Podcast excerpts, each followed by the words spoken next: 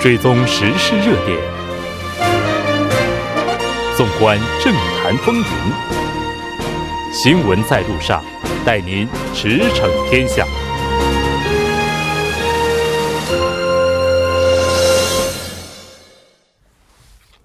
新闻在路上，带您驰骋天下。收音机前的听众朋友朋友们，大家好。那这里是正在为您直播的 TBS EFM 调频一零点三新闻在路上。稍后的第三部节目当中，将为您带来此时此刻主要新闻、环球连线以及科技新视野。广告过后马上回来。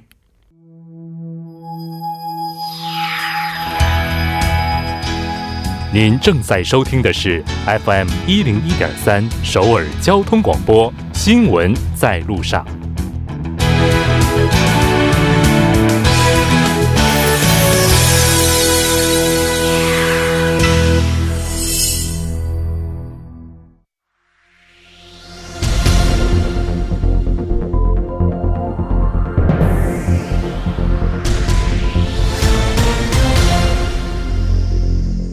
此时此刻，主要新闻。接下来把时间交给新闻播报员，我们稍后再见。好，下面是此时段的第一条新闻：首尔市政府今天公开表示，将在韩国国内率先实行两性平等的工资公开制度。该制度旨在将公开每种雇佣形态和性别的工资以及劳务时间义务化。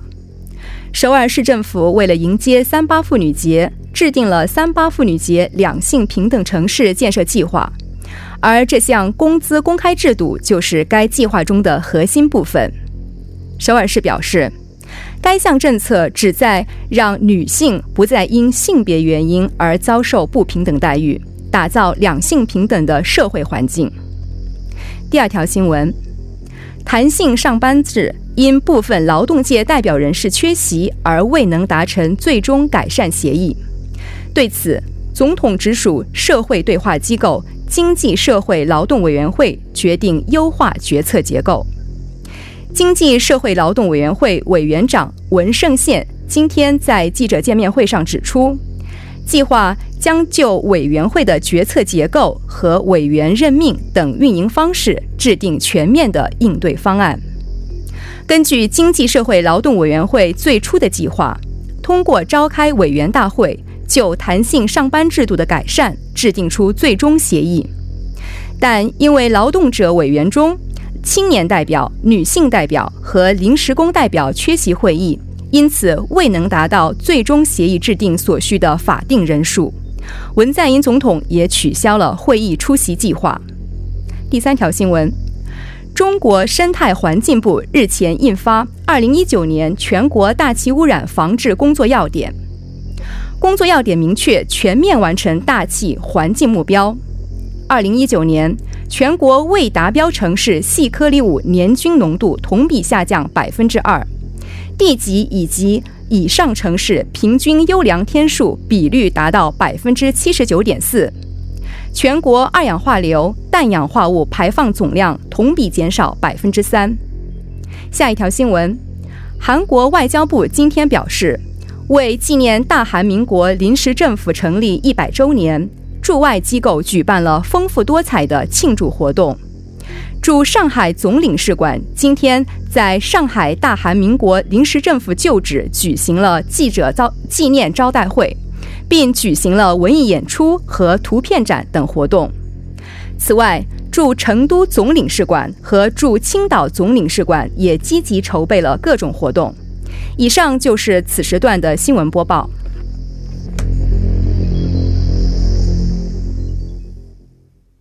欢迎回来，接下来马上为您带来环球连线，我们将连线通讯员带大家了解全球资讯。那我们今天要连线的记者是本台的济州岛特约通讯员王美兰，王记者你好。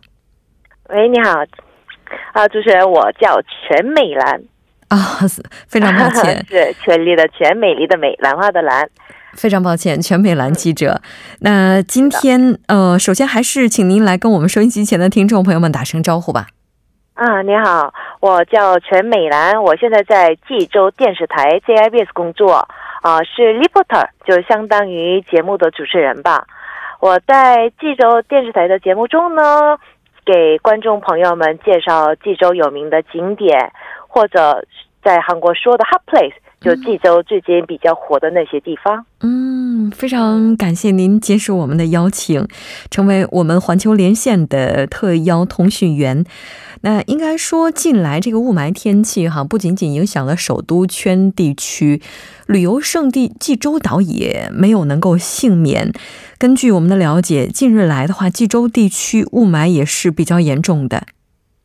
是的，今天上午济州的微尘浓度还显示为不好的程度，但是呢，下午开始吹来了清劲又强烈的北风，受到其影响，大气扩散比较顺畅。微尘指数呢，逐渐恢复了正常的状态。在近期韩国连日出现雾霾天气的情况，济州也不例外。一般情况下吧，在济州各处可以看到济州岛中心的汉拿山，但是呢，前几天因雾霾，汉拿山消失在视野里，以此也可以发现济州的空气最近整天持续不好的状态。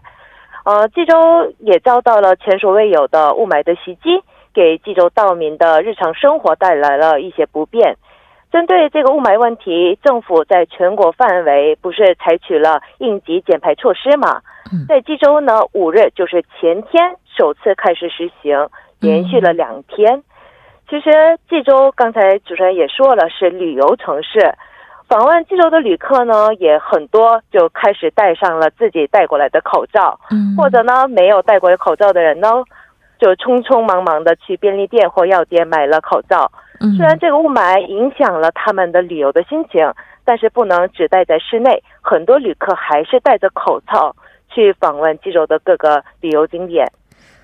雾霾天气影响到济州岛，我觉得这对于。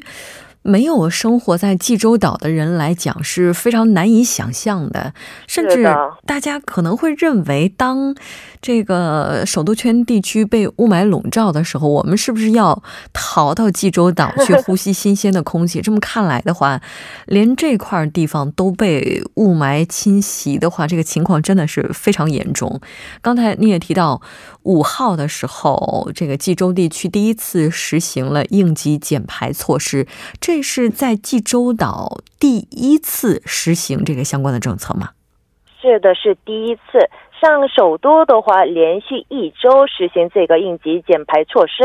像济州岛的话呢，从五号到六月上午，就是昨天，济州岛实行了应急减排措施。根据应急减排措施的实行令，进入到政府的行政机关以及公共机关全面实行车辆的单双号限行，就像首都圈一样。啊，但是呢，在各处发现了有一些官用车辆没有遵守这个车辆单双号的限行的规定，荆州可能对这个应急减排措施的监督上还有些不足。除了这个措施以外呢？济州岛政府为了预防因微尘引起的一些健康上的问题，投入了九亿八千万的韩币，在济州内的敬老院四百三十六处设置了空气净化器，并且呢，在面积极的比较大的敬老院呢，附加设置了空气杀菌器，共七十多台。就为了维护并管理已设置的空气净化器呢，济州岛政府设定方针，将要确保其预算。雾霾带给人体的伤害，我们在这儿是毋庸赘述了。因为大概十分钟之后，雾霾就可以侵入人的心脏。但近日来，现在最大的担忧就是，随着雾霾天气的日常化，未来是不是会影响到韩国旅游业的发展？那这方面的担忧是越来越大了，特别是济州地区。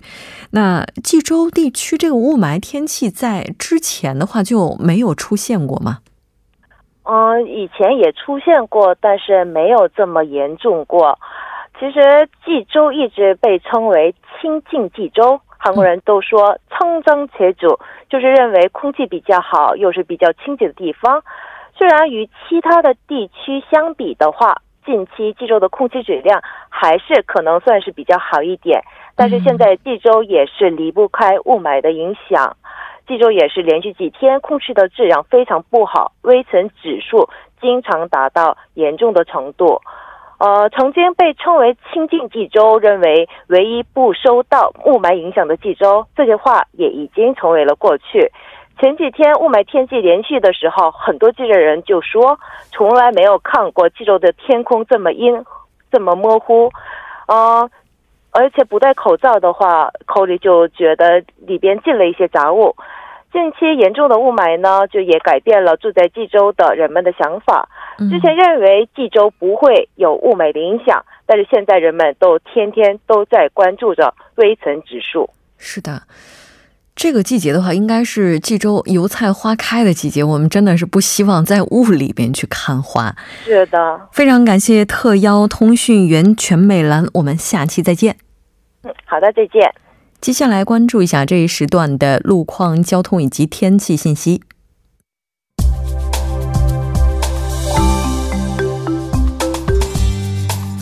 晚七点十一分，依然是由程琛为您带来这一时段的路况和天气播报。继续来关注目前时段首尔市的实时路况。第一条消息呢，来自中路中路一街至中路区厅入口这一路段。目前在该路段的三车道上呢，发生了一起追尾事故，相关人员正在积极的处理事故之中，还望后续车辆参考相应路段提前变道行驶。好，接下来是在设计路景福宫站至设计公园这一路段，刚刚呢，在该路段的二车道和三车道上发生了一起追尾事故。目前，相关人员已经将事故车辆移至下行车道上进行处理，还望途经的车主们保持安全车距，小心驾驶。下一则路况来自方贝路庆南公寓至方贝站这一路段，之前呢，在该路段的二车道和三车道上进行的道路施工作业，目前已经结束，路面恢复正常通行。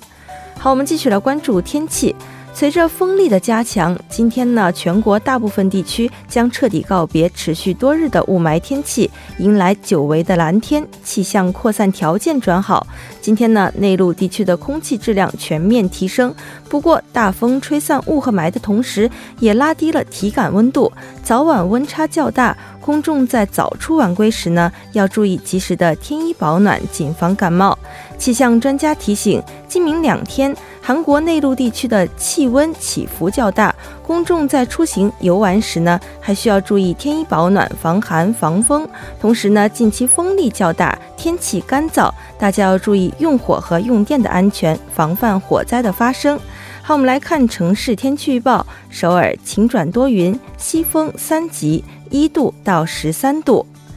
好的，以上就是这一时段的天气与路况信息。祝您一路好心情，我们稍后再见。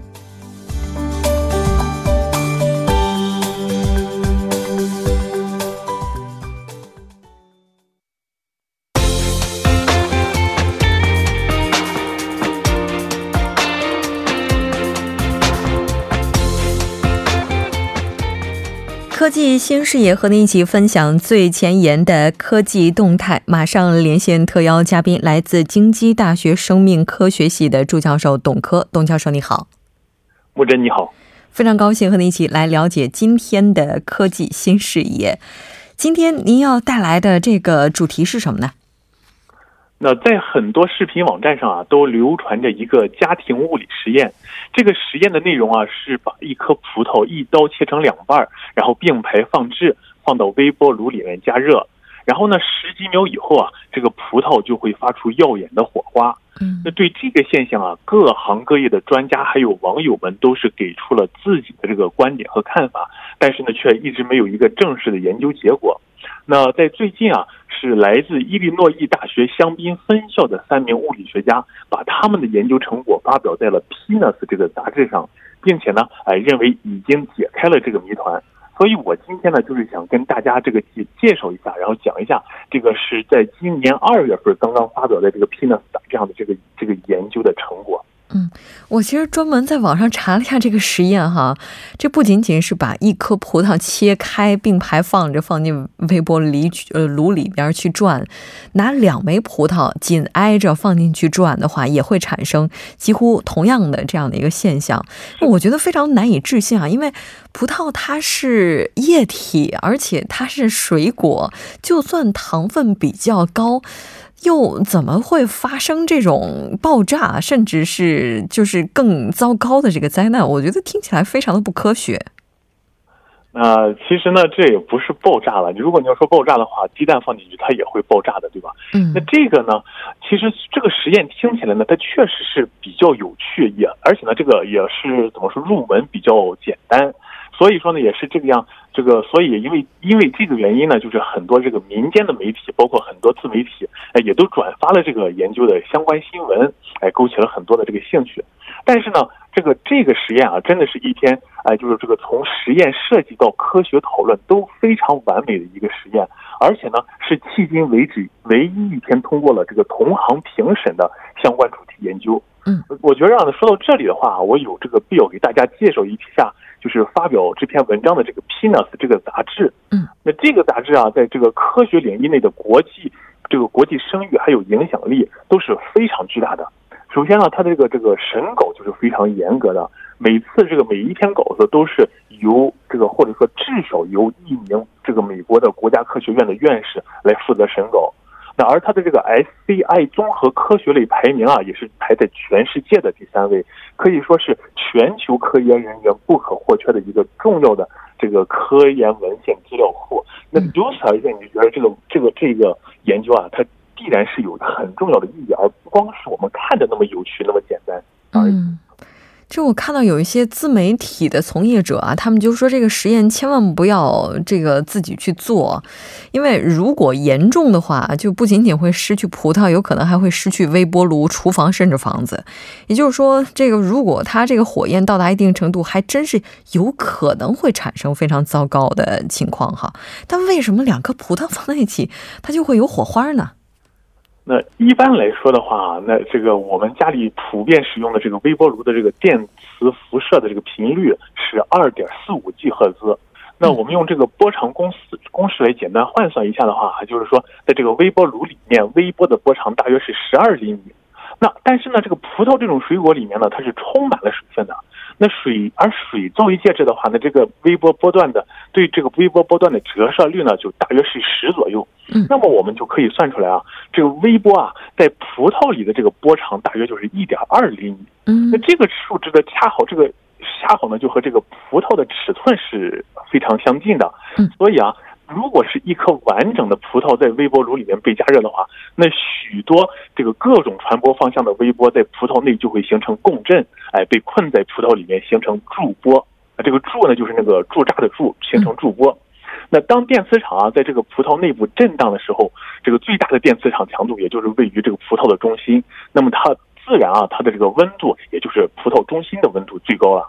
那如果这个时候呢，就是说你。在微波炉里呢，放入第二颗葡萄，你也会看到一样的事情。微波呢，也是会被困在第二个葡萄中，在第二个葡萄的中心，这个形成哎强大的电磁场，然后使葡萄的这个中心的温度最高。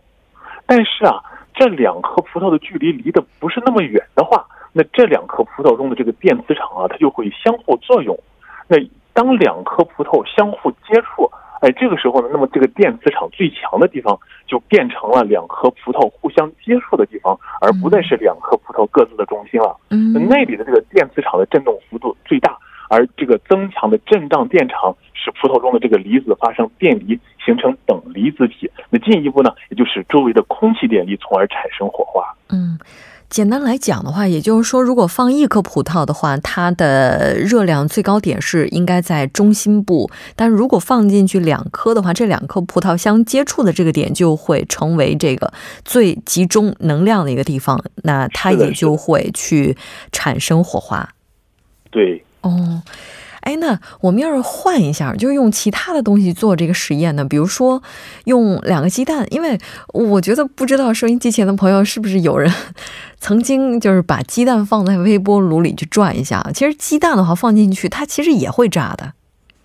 是的，它鸡蛋它会炸的，因为它这个能量就像就像刚才那个葡萄一样，嗯，然后它这个能量然后是在这个中心的，但是呢，这也是水分子振动的这个频率最大。嗯，那不过呢，你这个有一个事情是这个样的，就是说，你看这个微波的这个结构共振是由水引起的。嗯那水呢，它在这个微波波段呢，它是有一个比较大的吸收率。嗯那吸收作用呢，使得这个这个结构共振的这个共振峰被展宽了。所以呢，在这个较宽的几何尺寸还有波长范围内部都有这个共振存在。所以呢，其实这个现象就是比较普遍的。所以就是说，不光是这个直径一点二厘米的这个其其他不同大小的葡萄，哎，甚至你刚才提到的这个呃什么鸡蛋，蛋鸡蛋是鸡蛋应该不行吧？小番茄啦，嗯或者是鹌鹑蛋啦，哎，甚至稍微大一点的蓝莓，哎，或者这个水水胶珠，这个水凝胶珠子，都会引发这种现象。不过大小上呢，还是要尽量把握好啊。这个想要实验成功的话，那两颗大西红柿太大了，那两颗豌豆就太小啊。嗯，不过话说回来啊，那为什么要做这个实验呢？对，就像你刚才说的，这个很多自媒体也在劝啊。这个东西虽然这个实验呢不像这个网上传的，你这样会烧毁你的这个微波炉啊，会炸掉你的房子了，没那么严重。但是呢，这个如果你当然不劝你在家做，你嗯，但是如果你非要想做的话，你一定要注意安全。还是别了，我觉得还是别了。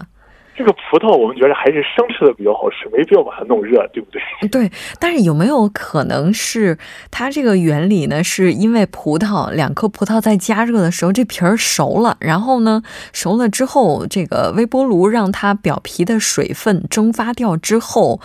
呃，它非常的干燥，这个时候两个葡萄皮儿接触的地方，它就是温度到达一定程度之后就燃烧了，有没有可能是这样一个原理呢？对对，你你你这个问题问的问的非常好啊！这个东西就像你说的，这是一个热传导，或者是这个嗯这个表面焦化，然后温度达到着火点了。那其实呢，这个这个观点呢，不光是你，很多这个科学家也是提出过。那而为了反驳这种观点啊，这个研究者呢，就是特意多设计了一步来否定这种假设。而这一步呢，也是我在读这篇论文的时候认为这个最巧妙并且最有创意的一步。嗯那这个他们是这么做的啊，就这个研究者啊，在这两颗葡萄里面，这个中间两颗葡萄的中间，然后垫上了十五层纸，嗯，然后呢，用微波炉来处理这两颗葡萄。处理完以后呢，把这十五层纸哎，然后一一展开，然后呢，就发现这两颗葡萄中间呢，这十五层纸啊，这个垫在最中间的这个纸的灼烧痕迹是最明显的。嗯，然后呢，被灼烧的这个痕迹啊，向两侧两颗葡萄的方向，哎，是依次递减，越来越越轻的，灼烧越来越轻的。对，那这就说明了这两颗葡萄之间的这个火花啊，它不是由这个两热传递导致的，不是说从这个葡萄皮儿然后传向哎往传向另一个葡萄皮儿的，而是说呢，在电磁场中，在两颗葡萄之间的这个缝隙的这个电磁场中，这个中间的这个区域电离来导致的。嗯哎，说的容易点，也就是说，这个如果葡萄被加热的太烫才出现火花的话，那这十五张纸啊，应该是最靠近葡萄皮儿的那个纸被烧的最厉害，嗯而垫在最中间的那张纸被灼烧的最轻微才对。嗯，我天哪，这个实验简直是太科学了。也就是说，如果它要是因为葡萄皮儿燃烧的话，这两颗葡萄中间这十五张纸应该是靠近葡萄皮儿的这边先烧起来。那因为它是热量最集中的点在两颗葡萄的正中间，所以说是最中间的这张纸，它的燃烧痕迹最为明显。对，确实是这个样。所以说，你看这个、这个文章这个实验，它不光是好玩，它是也很多这很严谨个这个这个对它很多这个想法在里边的。嗯，这个据说这个大小哈也是挺有讲究的，比如说像大的西红柿啊什么的，它可能就会比较分散，烧不起来；像豌豆啊什么的，这些太小的话，它捕捉到的能量又不够，所以葡萄这大小是刚刚好能够观测到这样一个物理的器官。那我们看到还有人做实验啊，就是说用这个葡萄大小泡过这个氯化钠盐水的两颗水凝胶珠子，它挨在一起也能够发生这种等离子体现象。但是问题在于，我们做这样一个实验，像这个等离子体哈，就是它有什么应用呢？那首先呢，我们就说可以把这个运用在这个光刻技术里面。你想啊，那现在啊，我们这个芯片微型化，哎，这是这个是一个一个一个大大趋势。但是呢，这个微型化呢，它是被光刻技术所局限。那，我要如果想要这个制造出更小的芯片，那我们就需要就需要这个雕刻的时候啊，雕刻出更小的特征来。那实验中我们就可以看到啊，那这两个合适的大小的这个和折射率的球体啊，就像你说的，不管是葡萄了还是这个水凝珠，那水凝珠就是你可以把它想象成是果冻啊那种东西啊。然后呢，它可以将这个电磁能量聚焦在这个两者之间的那一个小点上，就是磁场最强的那个点上。那比如现在是把这个波长十二厘米的这个微波聚焦到了不到这个一毫米的点上。那如果用光来产生类似的聚焦效果，那比如说用这个两纳米的激光来雕刻更小的特征的话，那么现在的这个光刻技术啊就会得到一个巨大的提升。嗯，另外啊，那另外光是光是这个光刻了，那这个这个这个想法呢，就这个实验的这个理论啊，也可以为这个纳米光子技术发展然后提供新的实验思路。比如说啊，就可以设计特殊的这个天线结构，哎，实现这个超高分辨率的这个微波的激发还有成像。嗯，像这个等离子的话，我觉得一般人听到的话，应该会和我们看的电视啊、显示屏啊什么的联系在一起。所以说，它产生这样一种等离子现象的话，就是说更客观一些、更肉眼可视的话，在未来的话，也能够实际的应用到我们的生活当中。像微波炉的话。嗯，因为它是属于家用电器的一种嘛，我觉得大家使用它，大部分人应该还是拿它来去加工我们的食品。那很少有人会没事儿把一些东西放在微波炉里转一转，就是为了去搞科研。哎，我觉得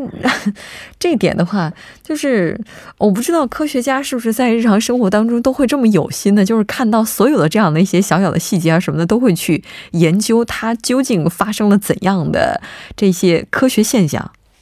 你看我们小时候看的那个动画片儿，是吧？不管是海尔兄弟还是这个蓝猫淘气三千问，反正我现在对现在我还记得那个主题歌呢，就是这个智那怎么唱呢？智慧就是。这么简单，